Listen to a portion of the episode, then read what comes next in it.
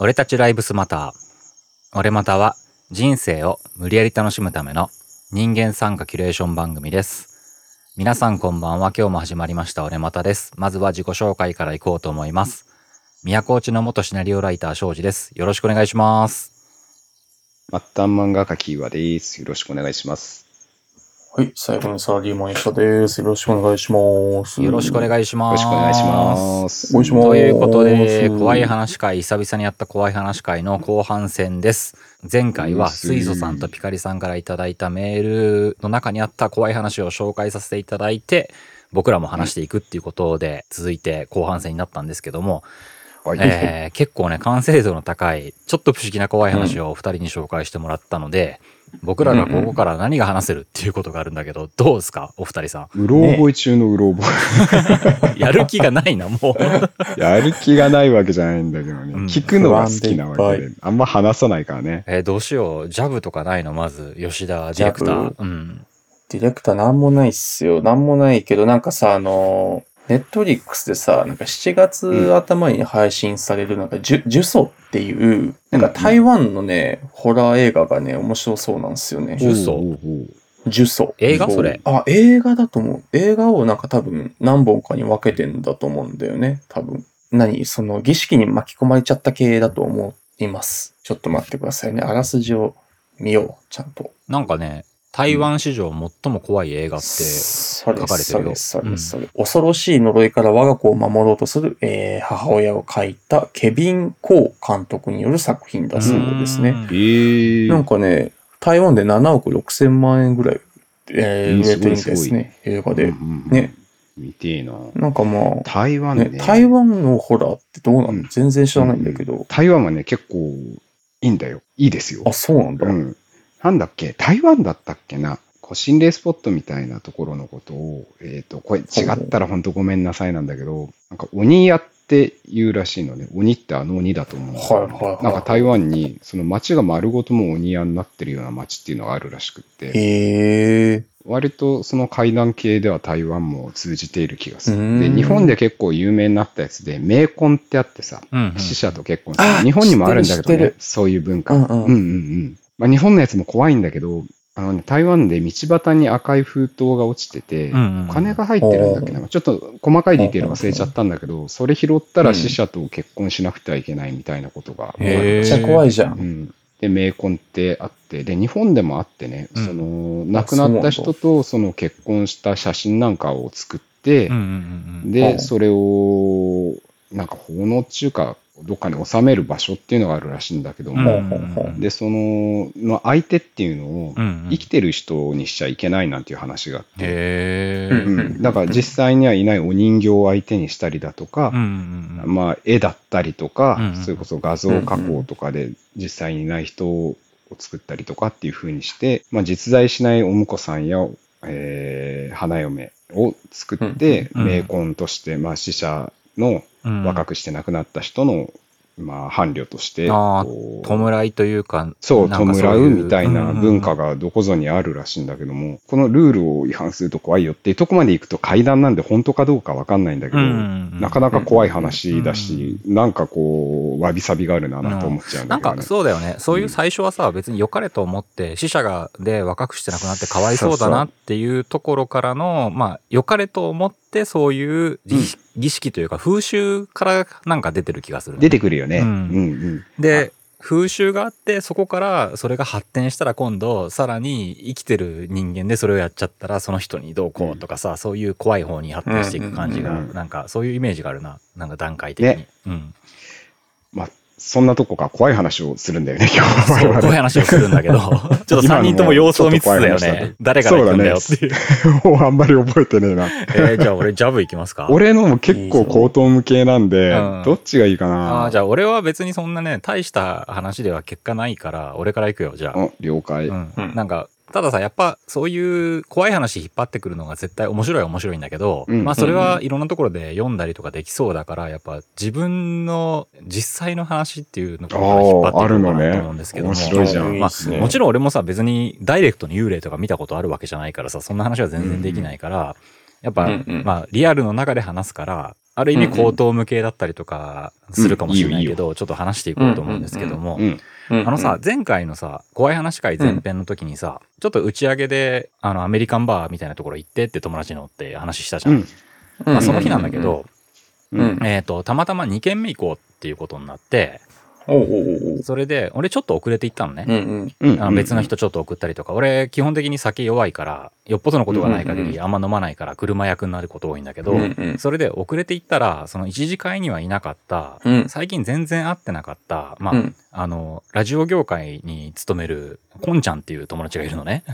こんちゃうんで、なん、かちょうどその別の二次会に行くぞって言った時に、うん。道端でそのこんちゃんが酔っ払って、なんかいたから、ほお前も来いって連れて行かれたらしくて、二次会でまあ、あ た、たまたまいた人なんだ。そうそう、たまたまいた人で、で、連れて行かれて、で、俺も遅れて行ったら、お久しぶりっていう感じで、そのこんちゃんと、まあ、年下なんだけど、会ったわけですよ。それで、こんちゃんの話とちょっと繋がってくるんだけど。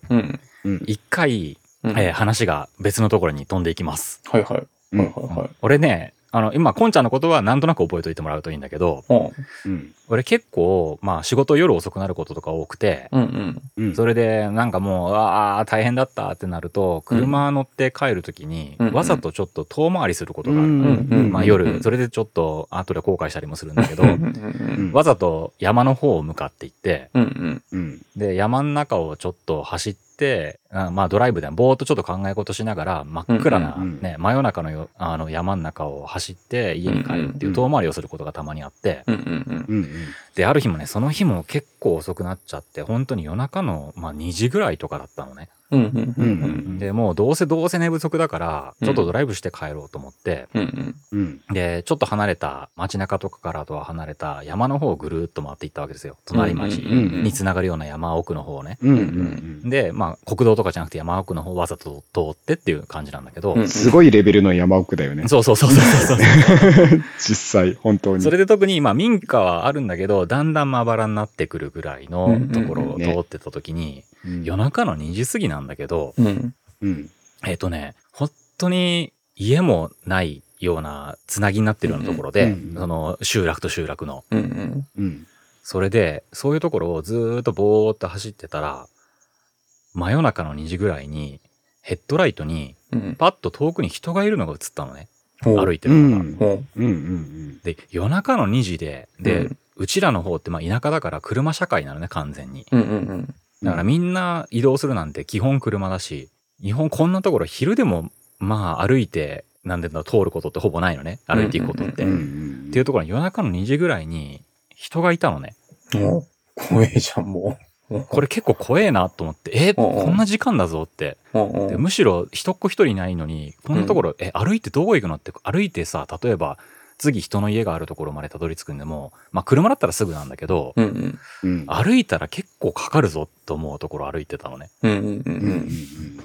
で、ちょっとなんか嫌だなと思って、で、まあそこ通り過ぎなきゃなんないから追い越すようにしながら、うんうんちらっと、まあミラーで見ていったんだけど、ちゃんと顔、うんうんまあ暗くて顔は見えないから、自分のヘッドライト以外は真っ暗だからね。うんうんうん。うん。で、それで通り過ぎて、まあもちろん止まったりもしないしうんうん、声かけたりももちろんしないから、うんうんなんか、うん。まあ生きてる人間でもなんかやばいなと思ったから、こんな時にこんなところ歩いてるやつ。うん。うんうんうん。まあ仕方として通り過ぎていってっていうことがあって、うんうん。うん。で、それは、まあ記憶の片隅にあったのね。うんうんうん。やべえなっていう記憶で、あいつなんだ、何者だったんだろうなって思う記憶があったのね。うんそれでまあその打ち上げの日に戻るんだけど、うん。うん。それでその日まあ二次会だからまあ11時過ぎぐらいから二次会始めて、久うんう々んそのコンちゃんと会って、まあラジオ業界に勤めるような子だから、うんうん結構まあ俺こっちの方で音楽の話とかなかなかマニアックなことできないとかって言ってるけど、そのコンちゃんって割とマニアックな話ができる子で、うんうんうんうんで、割とそういう話も久々にできてすごい楽しかったのね。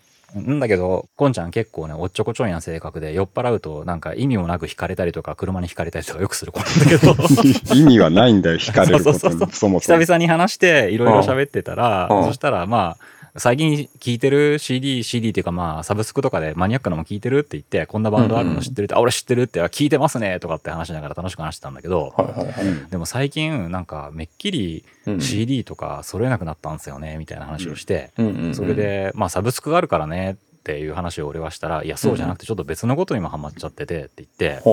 で、こんちゃん急に、うん。なんか最近アウトドアにハマってるんですよって言い出して。それで、すごい山とか登りたいんですよとかって言ってて、庄司さんも始めませんか？みたいなことを言い出して。で、うん。それが結構酔っ払ってるかわからんけど、うん。唐突に始まった後に、なんか俺、まあ、アウトドアたまにその付き合いでやるとか。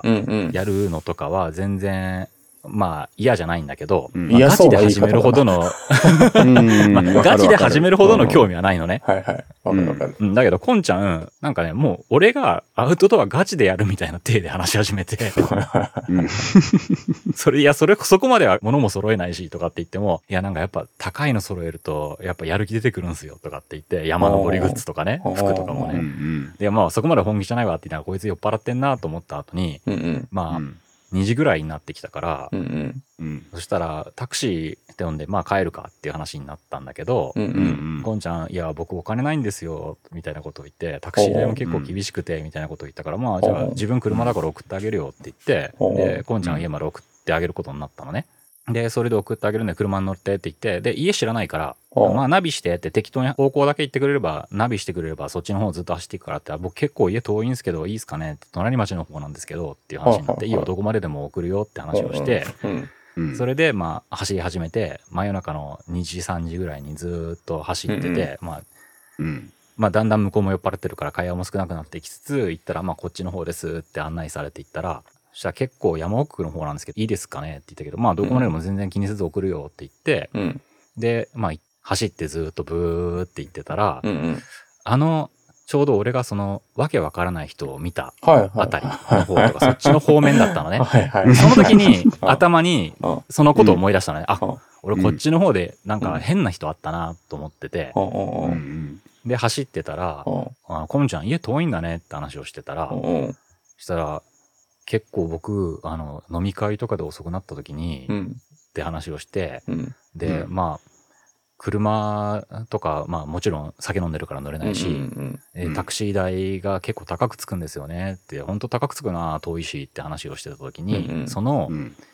まさに俺が、得体の知れない人を見た通りうん。みたいなところを走り出したのね。うん。で、今度山の方だったのね。うん。その時にコンちゃんが、うん。僕結構、うん。あの、歩いて帰るんですよ。ってしてうんで、え、うん。あの飲み屋があった市内から歩いてどれぐらいかかるの？って言ったら、まあ歩きで4時間とか3時間あれば帰るんじゃないですかね みたいなことを言ってて。ああ、怖っ。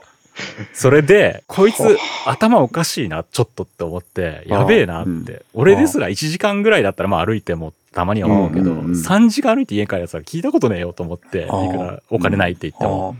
あって思った時にピンときて、ああれ？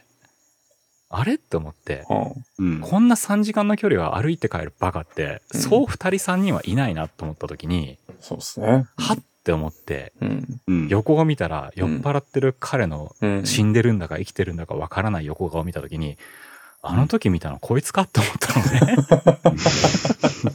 だろうよ。多分、あいつなんじゃないかなと思って、で、はっとした顔で、そいつの顔を見た瞬間に、そいつもこっち振り返ってう、ん庄司さん、アウトドア行きましょうよって言われた。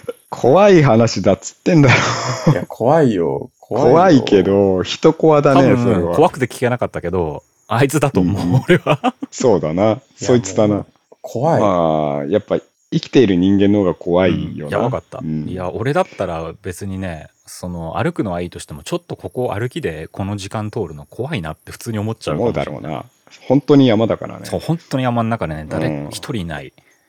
うん。あちなみにね、こんちゃん久々に会って、で、まあ、自由に喋りたいから、はいはい。バレたらいいけど、別に。隠してるほどではないけど、自分からポッドキャストやってることって言ってないんだけど、ラジオ関係者で、なんか変な音楽の話とかもできるから、こんちゃんだったら、まあ、言ってもいいかなと思って、ちらっとこういうことを実はやってんだよね、みたいな話をしてて、うんうん。今度聞いてみますよって言ってたけど、うんまあ、酔っ払ってたから絶対忘れて聞いてないだろうけど、うんうん。うんもしかしたら、こんちゃん、この話を本人が聞いてる可能性もあるっていう感じ。多分聞いてない。酔っ払ってるもん。絶対然聞いてないわかんない。歩いて帰りながら聞いてるかもしれない。怖い。それは怖い。だから今度からこんちゃんあったら送ってあげようかなと思って。ちょっとし、そうだねち。ょっとわびしいわ、3時間歩いて帰るそこまで、もう、そこまで行くんだったら。うんいや、帰ろうぜ。バスがあるうち怖いに。チャリ乗ろう。うん。もう、怖い話じゃなくなってきてるけど、大丈夫かな？いつもそのノリになっちゃうからね、やっぱ戻してもらわないとね、岩ちゃんに。いや、もうそういう話聞かされると、俺も、やなんか悔しい気持ちにつまんない話だなと思っちゃうな。悔しくなってきちゃった。する？お願いしますよ。ありますか？俺ダメなんだよな、うんやっぱ、やっぱ別にガチで幽霊とか見たことないからさ、いや、俺もないんだよ。ね、脚色でもしない限りは怖い話になんないんだようね。ん。なんかじゃまあ、あ、ビシッと。怖い。い話なんだけどね。はいはういはい。ん。あのね、俺も自分が体験したことないから、うん。ほっと聞いた話ばっかなんだけども、この話も怖い話が好きだった昔の専門学校時代かなの友達から聞いた話なんで、うんうんうん。そいつも怖い話好きだからやっぱネットとか本とかいっぱい見たり聞いたりしてて、うんうんうん。だからその辺から持ってきた話の可能性も多分にあるということを踏まえて、うんうんぜひ。聞いてほしいんですけど、だから知ってるわそれって人もいるかなと思うんだけども、うんうんな気持ち悪い話だし、ただまあ口頭無形な話なんだけども、えー、ちょっと話しますね。はいはい。えーこの話をね、聞かせてくれた友人っていうのは、あくまで自分の知り合いの話だっていうふうに言ってるので、うんうんうん。まあ、まあ、それはそういうことにしとこうということで、うん。はいはいえー聞いてもらえればと思います。その彼がね、えー当時どこだったかな？ちょっと具体的な場所は忘れちゃったんだけども、うん。えー学生で、専門学生でアルバイトをしてた。アルバイトでちょっと小遣い稼ぎをしながら、こう、学生やってたんだけれども、そのバイト先で、3つ年上のすごいムッキムキマッチョなんだけども、めちゃめちゃ世話焼きで優しい T さんっていう、まあ、先輩が、アルバイトの先輩がいたらしいのね。うんうんうんうん。まあ、すごい優しいゴリラって呼んでたんだけど、心優しきゴリラって言ってたんだけれども、まあそのゴリラ先輩が、まあ何かっていうと本当に、まあ3つ年下でまだ10代で、その先輩当時だから22、3かなっていう先輩で、まあ別に金があったわけでもないと思うんだけども、うんうんお前金がないだろうなって言ってご飯食べさせてくれたりとか、なんかこう服をくれたりとか、なんか本当に世話を焼いてくれる優しい兄貴的な先輩だったらしいのね。うんうんで、その俺の話してくれてる彼っていうのも、その先輩のことすごい好きで、うんいつも一緒に遊んでたんだって。で、先輩は地元で車も持ってたから、こうドライブに出かけたりとかもよくよくしてたのよ。やっぱそれぐらいの年齢だとね、こう深夜に唐突に遊びに行ったりなんてこともあるじゃない。パターンだね。あるよね。うんなんかね、そんなノリである日、なんとなくこう、ノリで肝試ししようなんて話になって、あるあるでしょ？こんなの。あるあるうん。田舎民あるあるっていうか、車民あるあるだね。うん車民あるあるで。で、あ、いいっすね、なんて言って、こう、行くことになったんだけれども、うんうん実はね、その彼っていうのは、怖い話大好きなんだけど、うんうんめちゃめちゃ怖がりなのね。うんうん。大体そういうもんだよね、怖い話好きな人って。わかる？うん、わかるわかる。俺もそうだもん。だから最初はノリでいいね、いいね、行こうよってなるんだけれども、途中でめっちゃ帰りたくなるらしいのよ、怖くて。で、その時も、こう、直前で、なんか適当な理由つけて、やめちゃったらしいのね。あ、僕やっぱ行けないさ、ごめんなさい、みたいな感じでね、断っちゃったんだって。うんうんで、なんか悪いことしちゃったかなと思いながら、次のバイトの時に T さんにこう、話したら、なんかね、T さんがちょっと元気ない感じだったんだって。うんあ、T さんどうしたのかなと思って、まあ本当 T さん元気ないっすね、みたいな感じで声かけてみたら、なんか T さん結局、その、話してくれた彼がキャンセルした日に一人で肝試し行ったんだって。で、なんかこう、元気ないかをお化けでも連れて帰っちゃったんですか？みたいな感じで茶化して聞いてみたら、うん。うんうん。いやいや、と。うん。いやいや、そんなことない。お化けどころか、俺、彼女ができたんだよ。っていうのね。は？ぁと思って。うん。で、よくよく話を聞いてみると、まあ、その日一人で、まあ、肝試しってそんな本格的に考えてたわけじゃないんだけど、ドライブがてらね、目的地代わりに、ちょっとそういう廃墟とか見に行ってみようかな、なんて思って、うんぐるぐる走らせてたら、なんか、たまたまそういうスポットで女の子の二人組と鉢合わせて仲良くなったんだって。まあ、なんで T さんってそういう性格だから人見知りもしないし、ガンガン行くし、まあ、ゴリラではあるんだけど、人当たりが本当いいからう、ん。案外こう誰とでも仲良くなっちゃうから、多分そんなノリで、その子たちに声かけて肝試しですか？みたいな感じで。で、仲良くなったらしいんだけども、うんうんなんだかんだでその片っぽのことをうんいい関係になったみたいなのね。で、それ聞いてなんだよと思って自分も行けばよかったよってすごい後悔したみたいなんだけども、え、それでどうしたんですか？彼女さんどんな感じなんですか？とかこう聞いてみるんだけども、うんうんなんかね、微妙に釈然としない返事を返してくるんだって。ほうほうほう。その後一緒に心霊スポットを回ったんだよねとか、えっ、と、カラオケに行ったんだっけな、みたいな感じで。うんうんうん、で、うーんと思いながら、細かく、またそいつも追求して聞いてたら、うんうん。なんか、だんだん T さんぼんやりしてきて、あのね、あのね、あのね、っていうのを繰り返して、うんも何か考え込む感じで黙り込んじゃうんだって。うんうんこいつと思って、そしたら、こいつ、こいてんな、嘘こいてんなと思って、えー俺がドタキャンしたからからかってんだなとか思って、T さん、実は彼女できたとか嘘なんでしょって言って、うんうんうん。笑いながら聞いてみたら、急に T さんがキッとした顔で、ちょっとドキのこもったこ口調で、なんでそんなこと言うんだよって返してきたらしいのね。で、なんかちょっとあれあれと思ったんだけども、ちょっと気まずくなって、結局そのバイトの日はあんまり口も聞かないってほどじゃないんだけど、ちょっとなんかギクシャクした感じで、あーなんかまずいこと言っちゃったかなと思うんだけども、そんな怒ることでもないじゃん。うんうんそうだね。まうん。だからその彼も特に謝罪もしないままその日はバイトを終えたらしいのね。うんで、また次バイトの時に、あ、T さんこの間怒らしちゃったなとか思いながらうん行ったら、まあ特に T さん怒ってなくって、うんいつものこう明るい T さんだったんだけども、うんなんかちょっと変な癖っていうか、うん。ちょっと様子が変なとこがあって、まあみんなでいつも通り本当楽しく話とかしてると、いつもの T さんなんだけども、急にその時みんなで話してた時とは関係ない話題を、うん。なんか突然すごい勢いでまくし立てて、あ T さんな、なんで急にそんな話し出したのみたいなことを言うと、うんうん。あのね、あのね、あのね、って言ってつぶやいて何かを考えて、しまいには黙り込んじゃうんだって。あれ、T さんおかしいなぁと思ってたんだけど、まあ、うんうん。そんなこともあるのかなとか思って、特に気にしてなかったし、ううんうんでもやっぱこう、繰り返しそんな様子なもんで、周りのね、人当たりのいい T さんだから、周りにたくさん友達いたんだけど、バイト先でも。うんうんどんどんやっぱちょっと距離を置くようになっちゃって、みんなが。うんうんで、T さん孤立するようになっちゃったのね。うんうんで、なんかこう、もしかしたら、彼女っていうのは本当にできてて、彼女の影響で T さん変わっちゃったのかなとか、その子は思ったらしいんだけど、うんうんなんか前に聞いたとき、なんか変な怒り方したから、うんちょっと彼女のことを聞くのも気まずいしな、めんどくさいなと思ってほっといたらしいのね。うんうんそれでまあ T さんどんどん孤立しちゃって、それを本人察してなのかどうかわかんないけど、バイト辞めちゃったんだって。やっぱすごい仲良かったんだけども、19だ、18だなんて時で学生しながらアブエイトやってるような時期ってさ、うんまあ人にもよると思うけれども、うんうんとにかくこう、環境が目まぐるしく変化するっていうか、うん次々新しい友達がと出会ったりとか、うん友達の友達とか、こう、なんかね、すごい本当に大好きな T さんだったんだけど、特に気にしなかったらしいのね。そのうち連絡してみようぐらいの感じで、うん、T さん元気でしてるのいいなとか思いながら、連絡しよう、連絡しようなと思ってるうちに、2年ぐらい経っちゃったんだって、結局。うんうんうんで、結局 T さんのことは忘れないまでも、こう、なんか変な別れ方しちゃったなとか思って、あれか結局一度も会わなかったななんていうふうには時々思い出すぐらいだったらしいんだけども、うんまあ2年経ってその彼っていうのは就職したのね。うんうんで、普通に就職して働いてて、で、まあその当時住んでた、アルバイトしてた町っていうのとは別のとこに住んでたんだけども、うんうん。まあ特に遠くはないから買い物だったりとか遊びに行ったりだとかってそこにも行くことはあったんだって。うんうん。それも別に1回2回じゃなくて、本当割と頻繁にではないけども、ちょいちょい行ってたらしいんだけども、うんうん。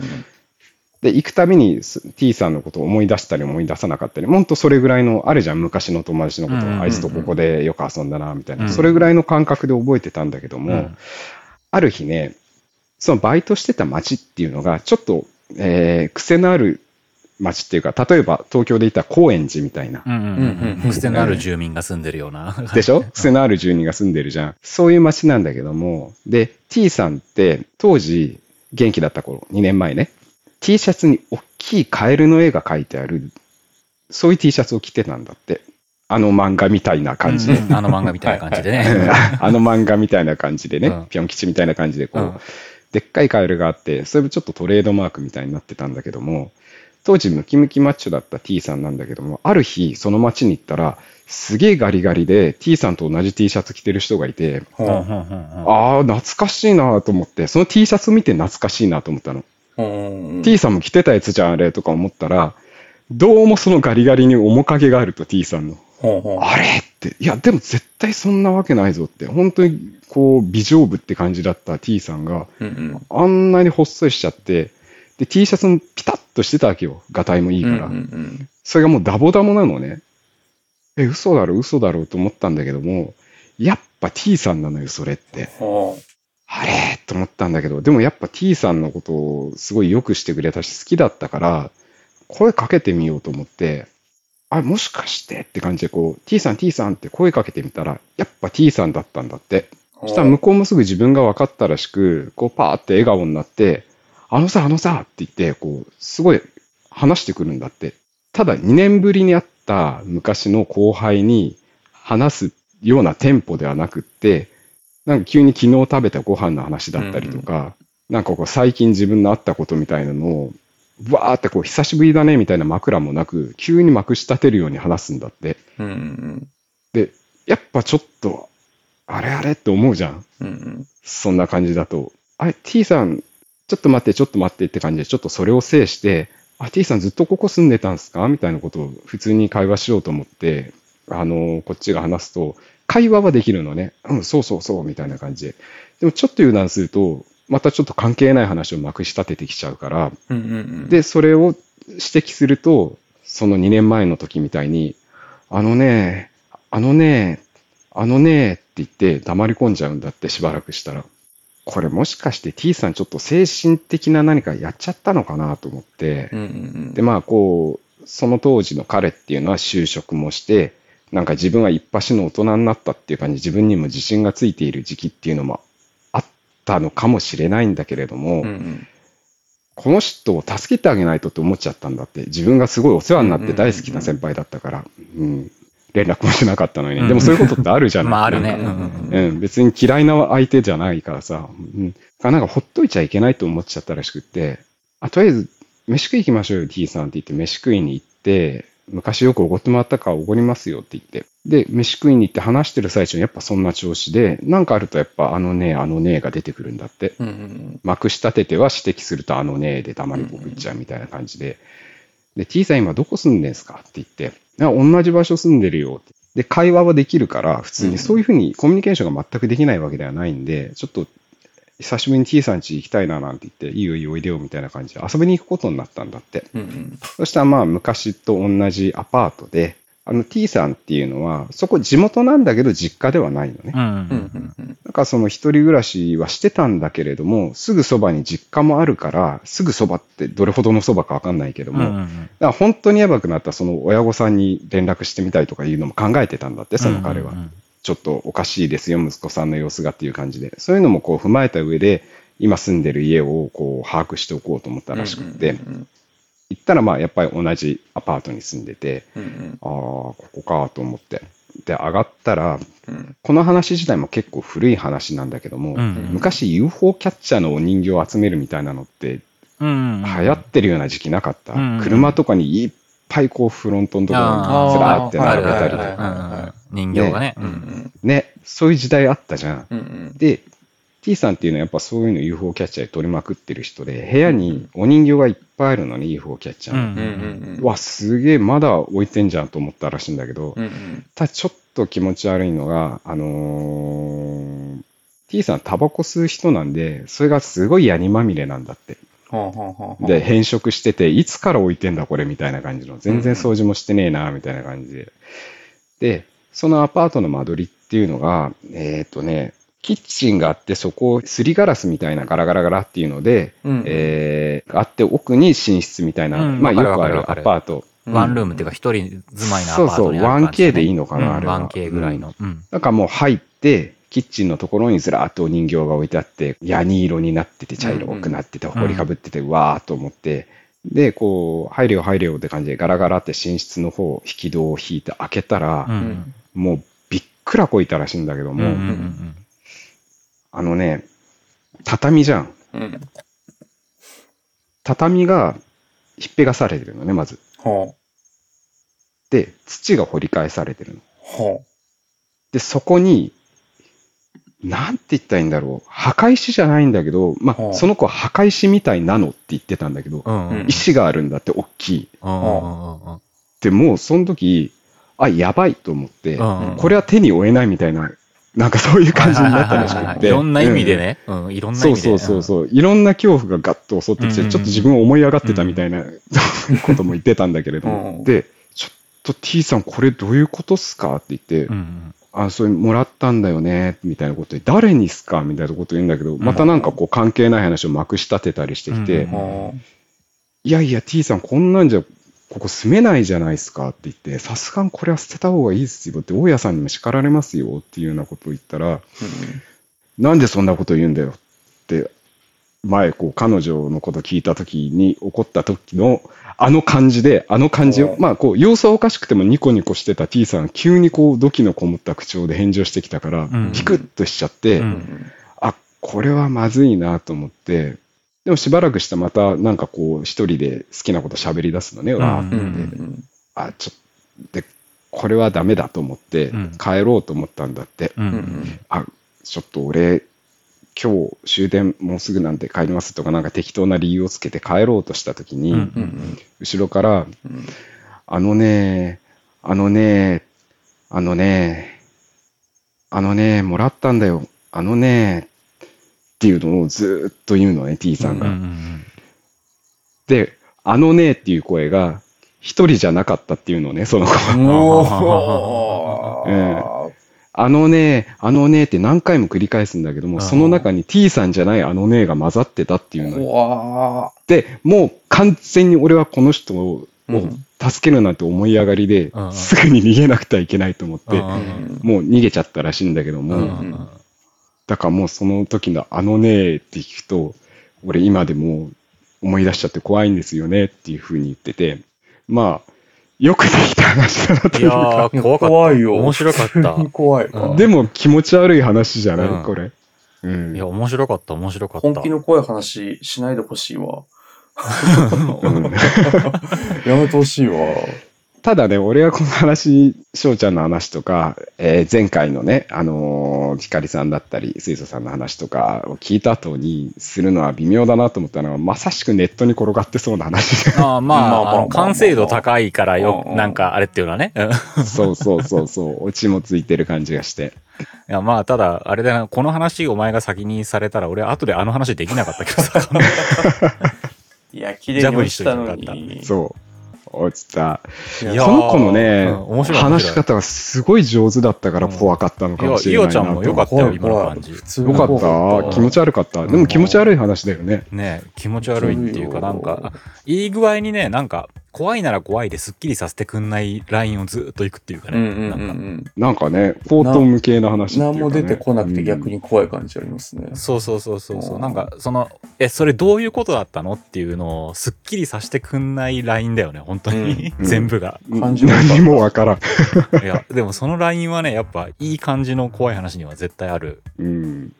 ちょっとね、気持ちの悪い話として覚えてるんだけどもね。でも、そうだね、ネットに転がってるさ、例えば、あの、シャレにならないほど怖い話とかのところも、よくできてる話もすごい多いし、明らかにこれ、あの、小説家としての才能あるなっていう完成度の話もいっぱいあるわけじゃん。うんうんうんうんうん。それってもう面白いとさ、結局それって本当なのどうなのとか、できすぎだよとかそういうのって、だんだんまあ、よく、どうでもよくなっていくところはあるよね。そういう。うん。そうね、面白きゃいいみたいなところ。いやー、やっぱ階段面白いね。いや、面白いね。うんえいやめてほしかった。普通に怖いんだが。ちょっとね、ちょっとマジで、マジでちょっと怖い、怖いね。あの、俺またで初めてじゃない？ちゃんと、ちゃんと怖いところで終わりするって。どうよ。いやーよかった。怖く話せたら油よかった。汗かいてるようで、怖いわ。マジやめてほしいわ。今だって深夜1時だからね。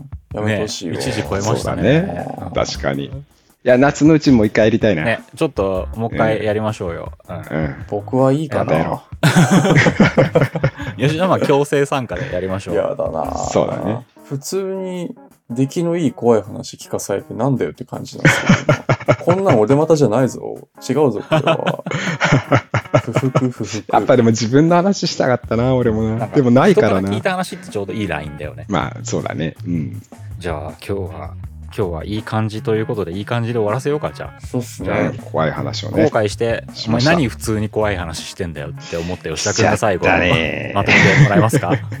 なんか、サブカルのポッドキャストっぽいね、ちゃんとね、今日。うん、そうでしょ？